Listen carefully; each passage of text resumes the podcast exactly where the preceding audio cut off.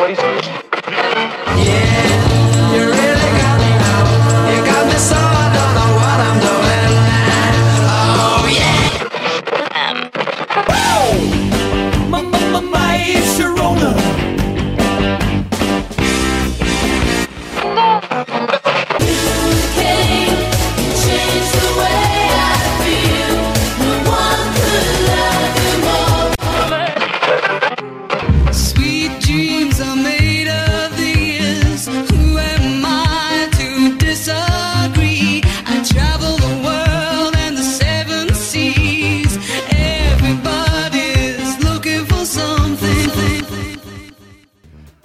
Bentornati, bentornate a tutte e tutti alla settima puntata di Mangia Dischi, il vostro podcast di radio statale preferito che parla della musica dagli anni 60 ai 2000.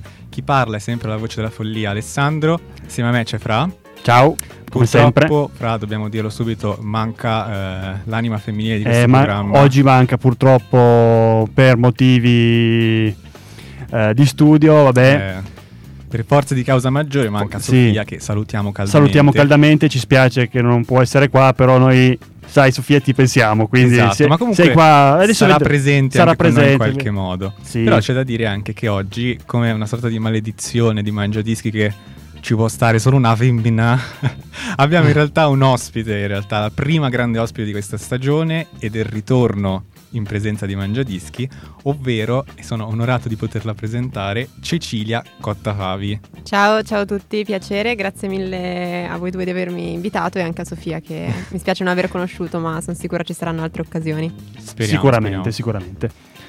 Allora, Bene. Cecilia, Cecilia, classe 97, archeologa, dottoressa, no, dottoressa archeologa si dice? Oddio, Oddio. sì. Già in difficoltà. Speriamo.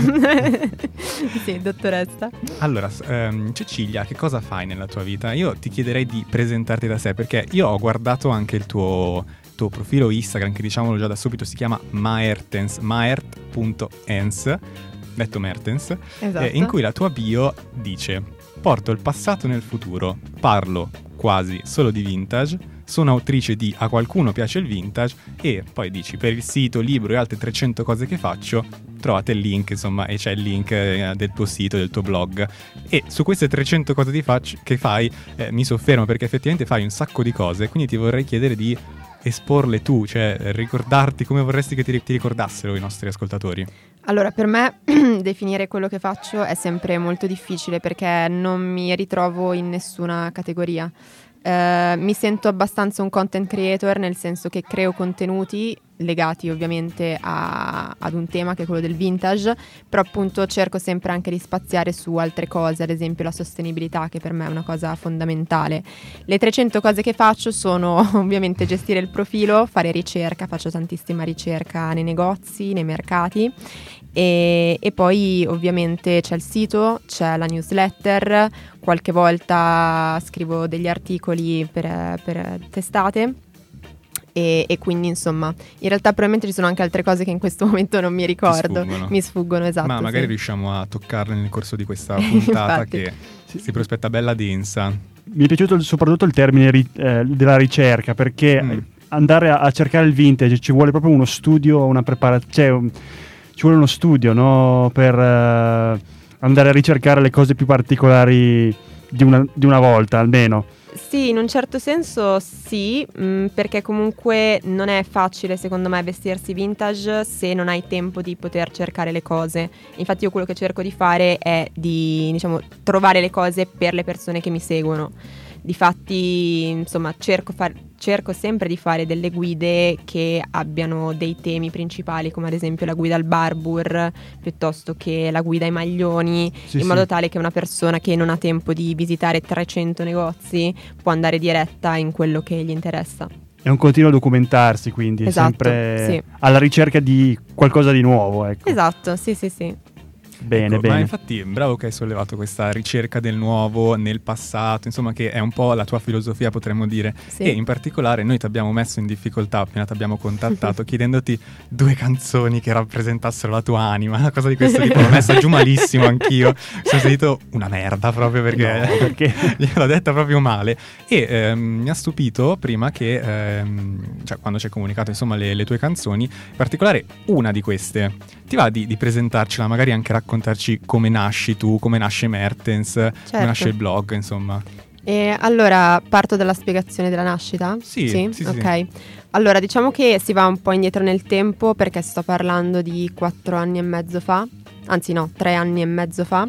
E ero al secondo anno di università, avevo appena iniziato lo stage e avevo capito che l'archeologia diciamo non era proprio la mia strada, quindi momento di crollo emotivo, oddio non so fare niente, oddio ho scelto tutto sbagliato nella mia vita eccetera e sono stata piuttosto depressa, cioè ho fatto un 48 ore sul divano a guardare il nulla e quando ho smesso di autocommiserarmi ho capito che per capire la mia strada dovevo iniziare da cosa mi piace. Fare ricerca era una cosa che mi piaceva e anche l'archeologia di base è ricerca. La moda mi è sempre piaciuta, ma soprattutto mi piace il passato, cioè tutto quello che non è attuale, ecco.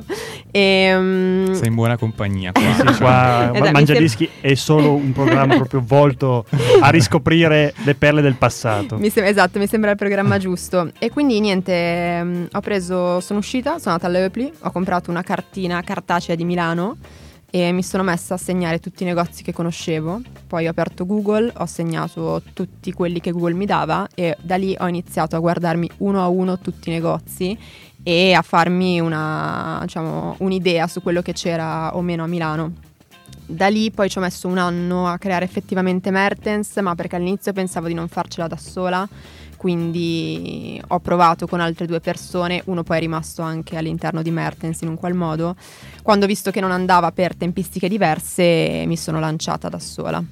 Bene, bene, anche qui quindi vediamo che ritorna eh, la ricerca Sì. e quant'altro. E in particolare eh, questa ricerca del passato, ma poi nel presente, c'è nella prima canzone, canzone che eh, lanciamo oggi, ovvero Walk This Way degli Aerosmith, che hai deciso di portarci proprio per questo connubio tra appunto il passato e il presente, la tua anima da eh, anni 90 insieme al, al centro, il fulcro del vintage, ovvero gli anni 70.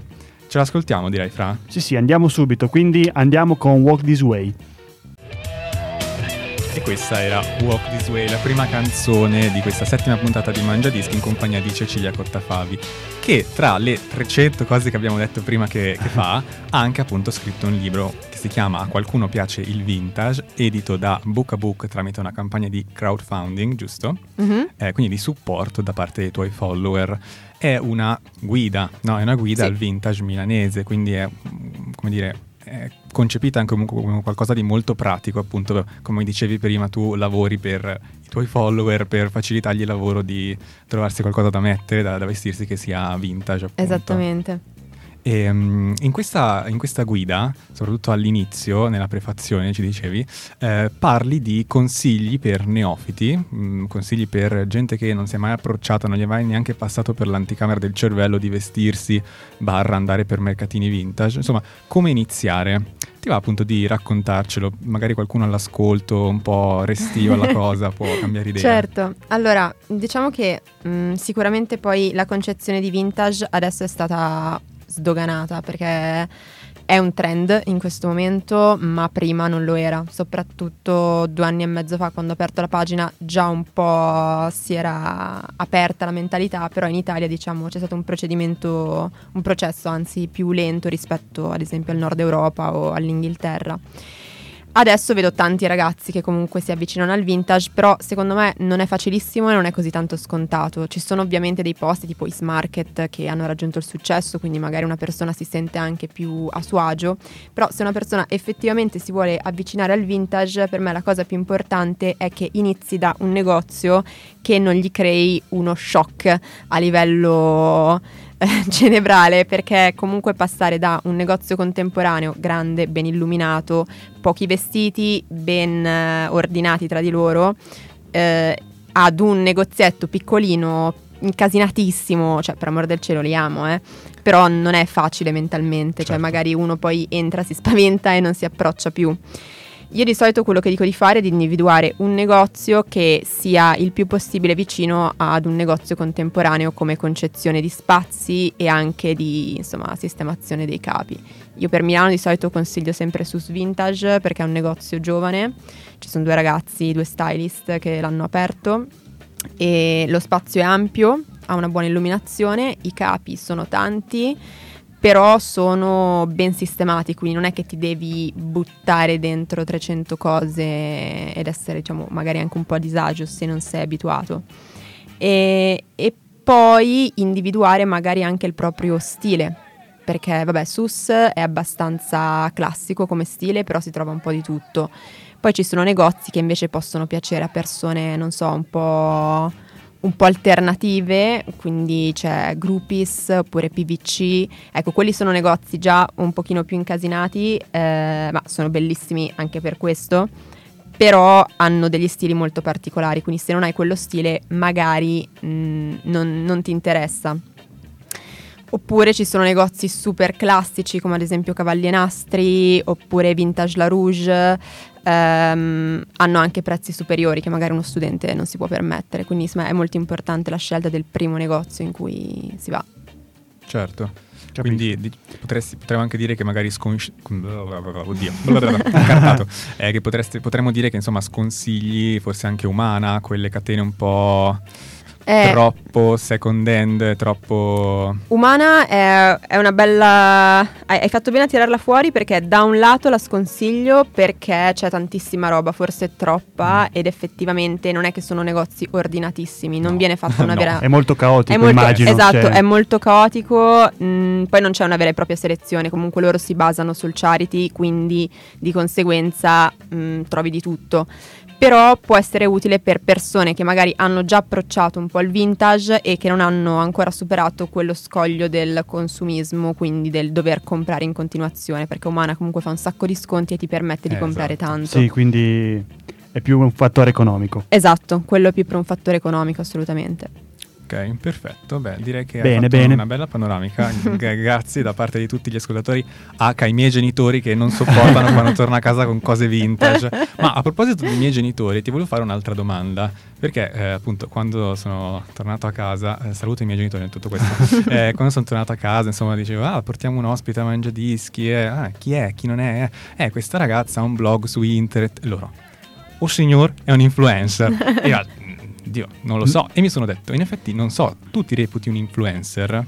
Io non mi reputo influencer, anche se spero di influenzare un po' le persone Mm. che mi seguono in maniera positiva, però non mi reputo influencer, uno, vabbè, a parte per una questione di numeri, non sono così tanto in alto per essere definita tale, ma allo stesso tempo perché io, mh, as- cioè, l- la mia testa fa un'associazione influencer-consumismo, quindi dover comprare in continuazione. Io quello che spero di trasmettere è non comprate la qualunque, comprate quello che vi serve. Io sono molto pro sostenibilità, quindi diciamo mh, voglio influenzare in modo positivo. Il termine influencer non lo trovo adatto per quello che faccio.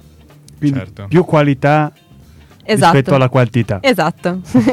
Slogan in eh, come- Titolo di questa titolo questa No, puntata. no. no, assolutamente. Non no. so, vabbè. No. Eh, no, perché io invece ero in dubbio sul definirti influencer perché noto che Mhm. mh, seppur mh, appunto come hai detto tu non hai 500.000 follower, non sei Chiara Ferragni, però eh, hai un numero ristretto, però forse è anche un, un tuo vantaggio avere un numero più ristretto di follower perché li hai molto fidelizzati. Assolutamente. E hai una community, se, se non per il fatto che hanno loro sovvenzionato questo libro che appunto è uscito il 30 settembre, eh, a qualcuno piace il vintage e eh, come dire è un risultato notevolissimo. Sì, sì, no, quello è stato un gran risultato. Poi eh, hanno, cioè, mi hanno dimostrato che mi seguono, ma che mi supportano anche al di fuori di Instagram, che per me è super importante come cosa.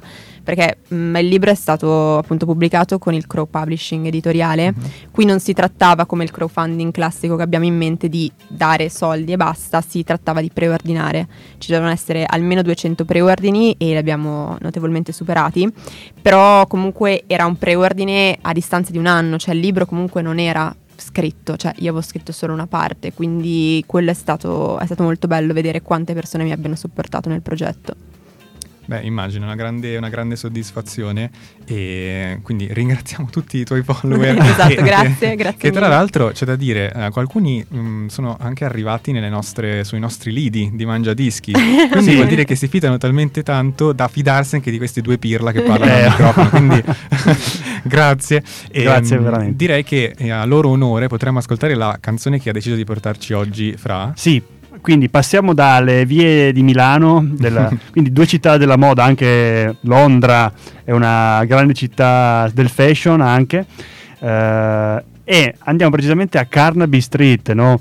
Fa- la famosa via beh. della moda, soprattutto famosa negli anni 60, dove tutti i maggiori artisti, anche musicisti e non solo, si eh, trovavano e andavano da questi c'erano c- tante botteghe di sarti e di oh, mi, mi viene in mente per, ad esempio la, la Mary Quant che Mm. aveva proprio il suo negozio a Carnaby Street la sua boutique e, mm, e lì si facevano eh, eh, co- cioè facevano, si facevano costruire questi abiti molto particolari, sempre alla moda.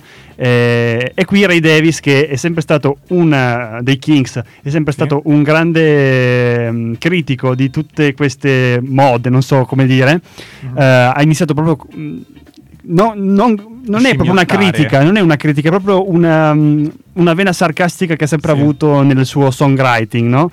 Eh, anche perché lui eh, appunto si faceva eh, fare i vestiti da questi sarti, anche lui quindi Sì. erano sempre molto ben vestiti. Se andate a vedere una eh, foto dei Kings o di- degli altri gruppi eh, dell'epoca, hanno tutti questi abiti sartoriali molto particolari. E, e quindi appunto dedica questa canzone a un dandy, quindi un, un, piacione, ecco, possiamo Sì, dire, eh, che passa tutto il giorno nelle- per le vie di Carnaby Street a farsi eh, fare questi vestiti Su misura, su misura apposta. E quindi secondo me era una canzone che in questa puntata era molto calzante Mhm. e, e soprattutto un po' riporta quei fasti del- di quei tempi che, che- che furono, Che no? furono. perché tra l'altro eh, la via dei mo- eh, Carnaby Street, la via dei mods, Sì. Eh, questa no, questa cultura ecco, underground eh, inglese eh, che appunto adesso vive anche un po' di revival eh, soprattutto in questi anni e eh, ancora prima negli anni 80 c'era stato questo grande revival e successivamente anche ultimamente. E, e quindi beh, direi di ascoltarci questa bellissima canzone eh, Dedicated Follower of Fashion dei Kings, anno 1966. E questa era Dedicated Follower of Fashion, che mi riporta un po' alla Londra degli anni 60, a Carnaby Street, che adesso non è più così come, una- come era una volta, però conserva ancora il suo, il suo fascino comunque, che è rimasto abbastanza intatto, ecco. Bene, allora direi di andare avanti a questo punto. Andiamo Eh, avanti perché eh, abbiamo detto a inizio puntata che eh, oggi partivamo un po' monchi della presenza femminile del, del nostro programma, ovvero Sofia, che sappiamo ci sta ascoltando in questo momento perché leggo i WhatsApp, appunto. che però appunto abbiamo detto sarebbe stata presente comunque nonostante questa sua mancanza perché era eh, comunque ehm, estremamente desiderosa di farti delle domande Cecilia sul tuo libro, sul tuo lavoro e anche di portare una canzone inerente al tema fashion e Mm. moda. Quindi ci ha fatto una, una chiamata, una telefonata, insomma, Sì. ci ha lasciato abbiamo trovato il modo di averla anche lo stesso in studio anche senza appunto presenza la, fisica, senza la presenza esatto. fisica però E, e ci introduce in realtà anche a un tema su cui poi eh, vorremmo, come dire, affondare il dito, che è quello della sostenibilità che è già emerso. Quindi io direi ci ascoltiamo le domande di Sofia, la sua canzone che ci lancia lei e, e poi ti facciamo rispondere, quindi ti lasciamo il tempo di, eh, Di pensare pensare, alla risposta e ci risentiamo dopo questa canzone. Buon pomeriggio ai miei ragazzi di Mangiadischi, ciao Ale, ciao Fra, ma un saluto speciale alla nostra ospite di oggi. Ciao Cecilia, mi dispiace non poter essere lì con voi a farci una bella chiacchierata, ma per problemi di forza maggiore, insomma, non è stato possibile. Però comunque ero molto curiosa e volevo comunque farti delle domande sul, sul tuo libro. Quindi, prima domandella, com'è che noi acquistando vintage o second hand possiamo essere più sostenibili? Te lo chiedevo perché sicuramente tra i nostri ascoltatori ci sono molto giovani, molto sensibili all'argomento e quindi questa era la mia prima domanda. Poi invece la seconda, diciamo, era un po' una mia curiosità, nel senso che eh, ti seguo su Instagram e quindi ho visto la tua pagina, il tuo blog che si chiamano Mertens, eh, correggimi se sbaglio la pronuncia, e ti volevo proprio chiedere questo, cioè eh, da dove nasce questo, questo nome, insomma. E piccola parentesi, vorrei consigliare ai nostri ascoltatori di andarti a seguire appunto su- sulla pagina Mertens perché ci dai un sacco di consigli super utili per quanto riguarda il vintage, come disfarci degli abiti che non usiamo più e anche e soprattutto mi è piaciuto il tuo ultimo post sul dove andare a reperire gli outfit storici della, della serie di Friends. E a questo punto non mi resta che lasciare spazio a te Cecilia per poter rispondere e vi lascio con la canzone che suggerisco per questa puntata. These Boots Are Made for Walking di Nancy Sinatra. Ciao! Bene, quindi eh, faccio io un recap. Sofia ti ha chiesto il mistero del nome Mertens, se può essere rivelato o meno, e un intro, diciamo, alla ecosostenibilità, come il vintage può essere effettivamente ecosostenibile per chi, e qua cito sempre i miei genitori, non sanno che effettivamente può essere anche una, eh, una risorsa per combattere lo spreco e insomma... Assolutamente, assolutamente. Ma allora partirò dalla sostenibilità. Allora, la sostenibilità, diciamo, per quanto riguarda il campo della moda è un argomento abbastanza caldo ultimamente perché l'industria della moda è la seconda più inquinante al mondo dopo quella del petrolio. Ed è un problema, diciamo, un problema grosso che non, non sappiamo bene come risolvere, ma soprattutto che eh, purtroppo per noi studenti universitari e anche mh, vabbè, per altre persone, però principalmente io parlo ai giovani, quindi mi rifaccio a noi, eh, potersi permettere dei capi effettivamente sostenibili non è sempre fattibile, cioè comunque chi produce in modo sostenibile ha determinati prezzi e capisco benissimo che alla nostra età si voglia anche un po' cambiare, anche perché siamo tutti in cambiamento.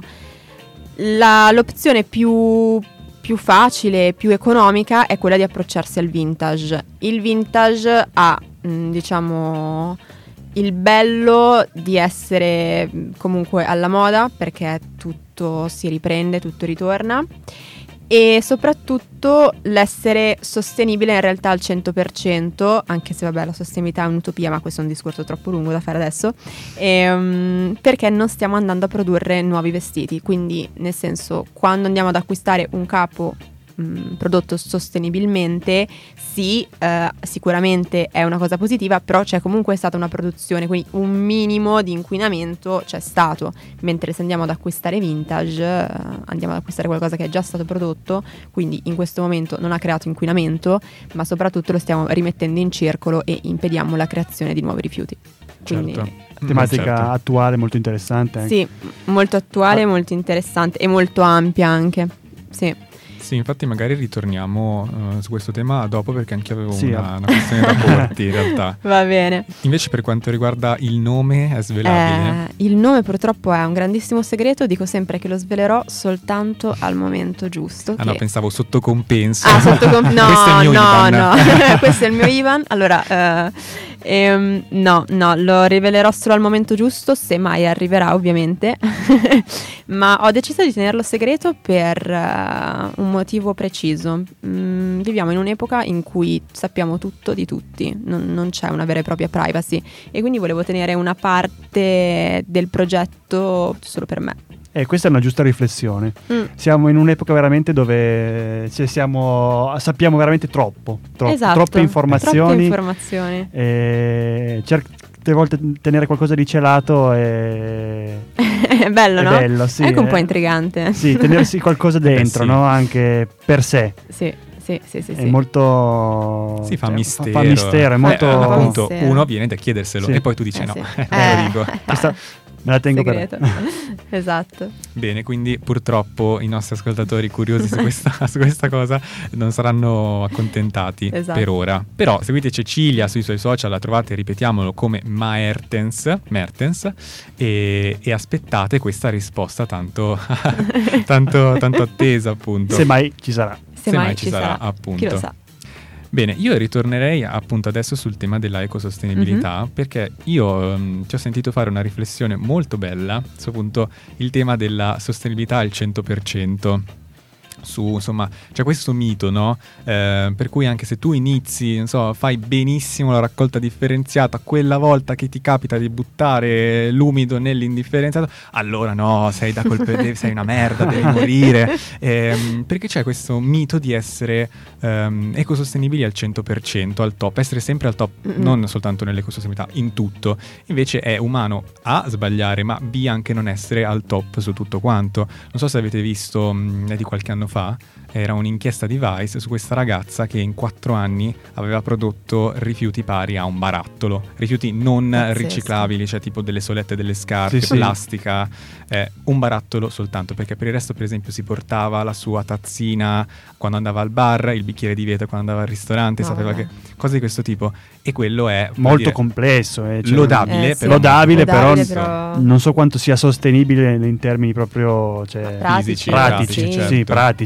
Ecco, quindi io volevo partire da questo esempio e chiederti, secondo te, pa- anche il tappetino, pa, secondo te è possibile una cosa di questo tipo? La risposta abbiamo capito che in realtà è no, ma tu come Mhm. vivi ecco, questo essere sostenibile, necessità, insomma bisogno che ci viene imposto di essere sostenibili al 100% o non esserlo affatto? Ma allora io sono convinta del fatto che ognuno debba fare la propria parte. Io ho individuato il, diciamo, la categoria nella quale ero più inquinante, che sicuramente era la moda.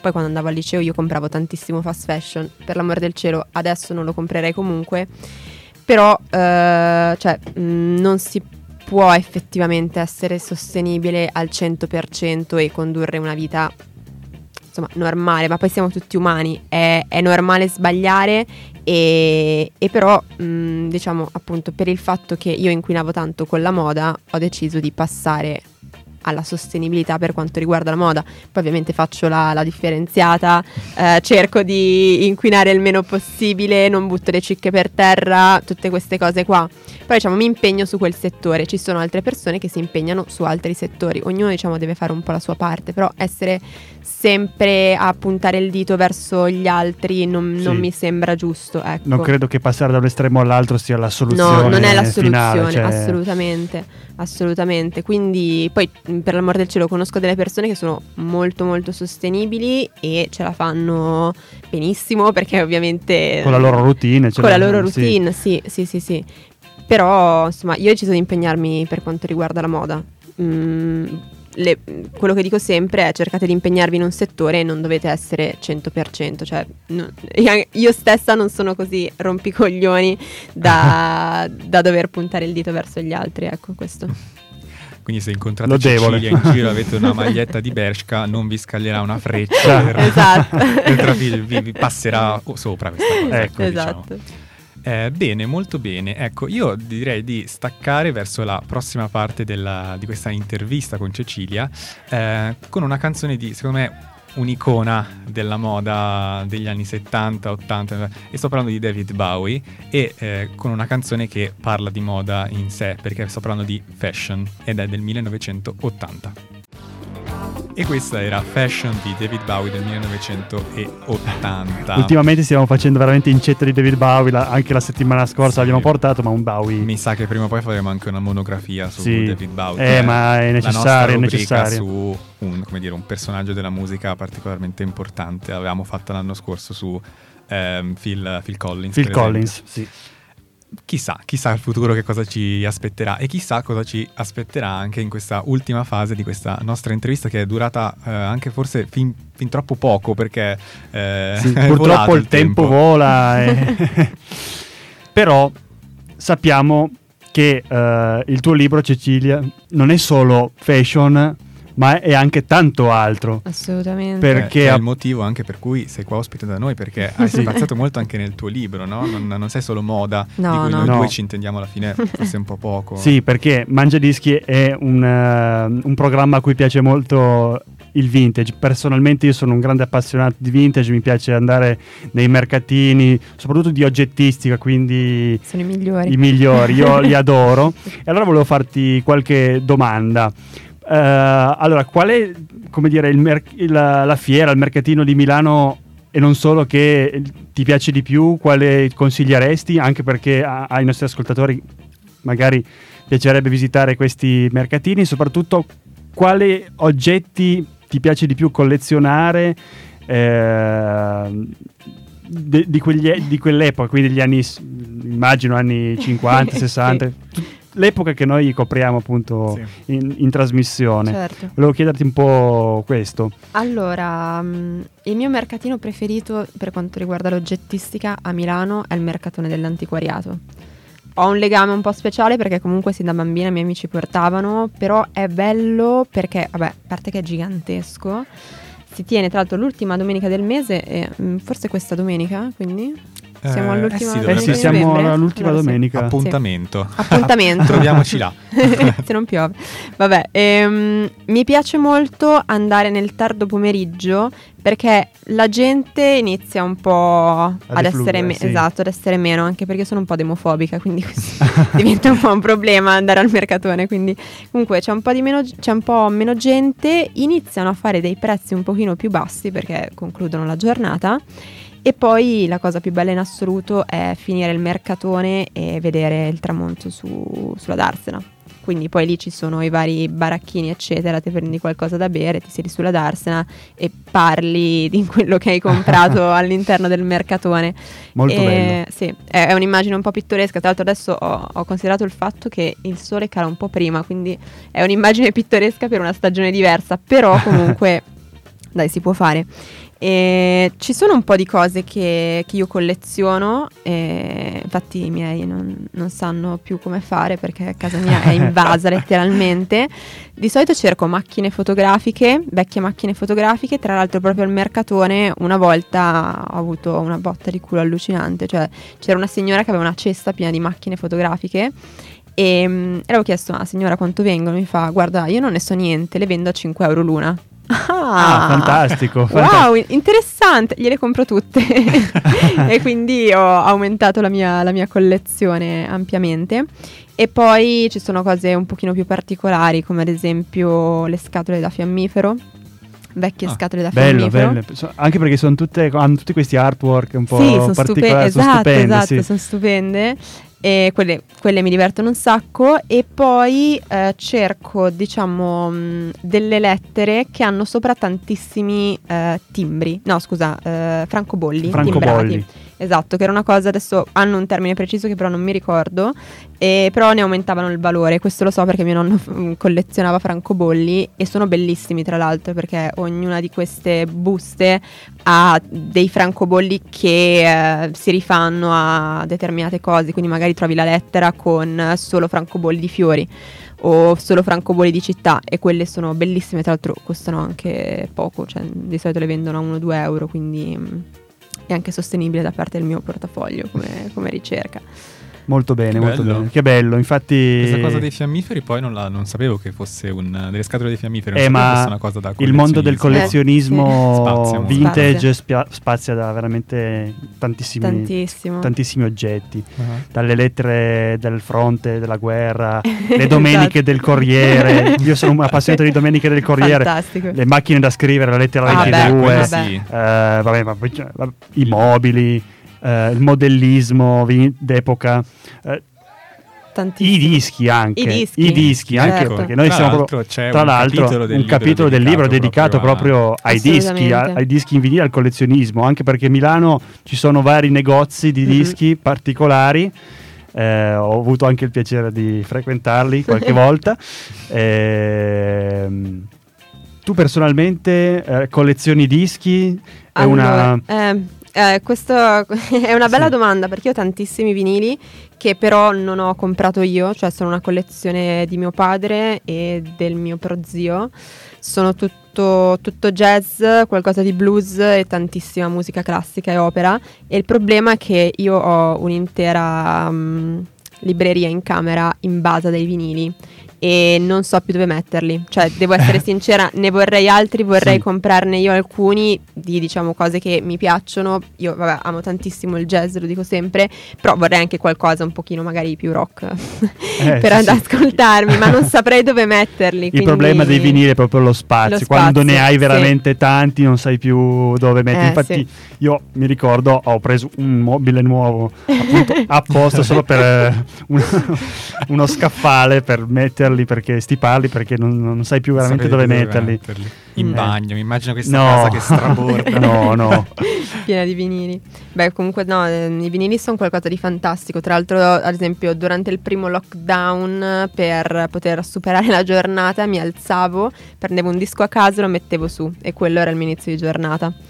Mi sono ascoltata un sacco insomma, di musica male. classica. Eh, no, mica male, Mica male. infatti. Poi quando ti converti al vinile non torni più indietro, va bene? Avrai sempre le tue cuffiette cu- Certo. in treno, ti ascolti la musica liquida, però quando sei a casa il piacere di avere un buon piatto, un buon amplificatore e una buona stampa, perché io colleziono solo stampe, ad esempio, solo originali, perché ci sono anche Ah, lì le- tante certo. distinzioni Mhm. di dischi eh, moderni che non sono ovviamente come quelle le Mm-mm. stampe originali. Sì. E quindi a- anche questo è una cosa che da tenere in conto. È ecco. interessante comunque. Interessante, Molto sì. interessante, sì. E- Idee per il prossimo libro? Fare- non sono No. abbastanza esperta, dovrei passare un sacco di tempo con Francesco a farmi spiegare la qualunque. La qualunque. no. Sì. Eh, Poi io ci bene. terrei, scusatemi, a fare una piccola parentesi perché forse è stato il mio capitolo preferito del libro, quello sul cibo. Per me è religione, Ah, ragazzi. sì, anche quello. li sono segnati tutti questi po- quei beh. posti perché c'è Mm-mm. bellissimo. Poi tra l'altro, ultimo invece No, oddio, adesso ho un attimo di confusione. Comunque, uno degli ultimissimi capitoli in realtà, Mm-mm. tu ci proponi proprio dei giri turistici, come hai fatto prima in realtà con il, mercatone di, di Milano, il mercatone Esatto. generale dell'ultima domenica, dei giri turistici da fare in giornata, in più giorni, Mm-mm. insomma, a Milano. Ed è una cosa che in realtà fai anche sulle tue storie Instagram. Assolutamente sì. Adesso che ho ricominciato l'università non lo faccio più qu- quotidianamente, Mhm. ovviamente, però io cerco sempre di creare dei percorsi. Ad esempio, il venerdì pubblico una guida al weekend su dei percorsi che puoi fare passando per i vari mercatini e i negozi che ci sono magari limitrofi. Oppure organizzo anche dei tour, a dire la verità. Settimana scorsa ne ho organizzato uno con una decina di ragazzi, l'ho portato in giro, ho fatto fare shopping. E, Molto e poi interessante. è interessante. Bene, ehm, e, poi ci sono proprio delle giornate in cui invece faccio ricerca, quindi giro magari 6-7 negozi da sola e porto in giro le persone con me, faccio vedere un po' quello che possono trovare. Diciamo, questo è il fulcro di Mertens, girare e, e far scoprire nuovi posti, nuove realtà. Cioè, poi è bellissima questa cosa che organizzi appunto i tour con i tuoi follower, Sì. sempre Sì. per la questione del fidelizzarsi, no? Esatto. Eh, belli- perché poi li è vedi bello anche questo dal vivo, in aspetto, realtà. è bello questo aspetto proprio. Eh sì, Mm. cioè perché È da, è da contatto del- evidenziare. C'è il contatto dal social alla realtà vera. Sì, sì, no, a me piace tantissimo, anche quando faccio io stessa i mercatini, quando vado a Mhm. vendere, io adoro quando arriva qualcuno che, che mi segue perché finalmente posso dare un volto a- Ai follower. ai follower, Eh, sì, perché mh, per l'amore del cielo Instagram comodissimo, sono contenta di essere in contatto con così tante persone, però non conoscerle veramente eh, c'è un po' di distanza, mentre quando le conosco dal vivo vedere le loro facce mi, mi fa, mi fa molto piacere.